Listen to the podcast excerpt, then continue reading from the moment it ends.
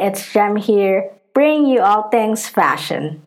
The concept of free size or one size fits all is something that makes me think a lot about whether people like this or agree with it. I think I'm 50 50 on it, maybe because it usually depends on how it will fit you. Since there are different types or styles of clothing, and sometimes the free size or one size doesn't look flattering at all on me. Some one size clothing that I'm happy with would be even if I gain or lose weight, it would still fit me just fine. But then there are other times wherein I would have to get it altered just so it could fit me in the right places.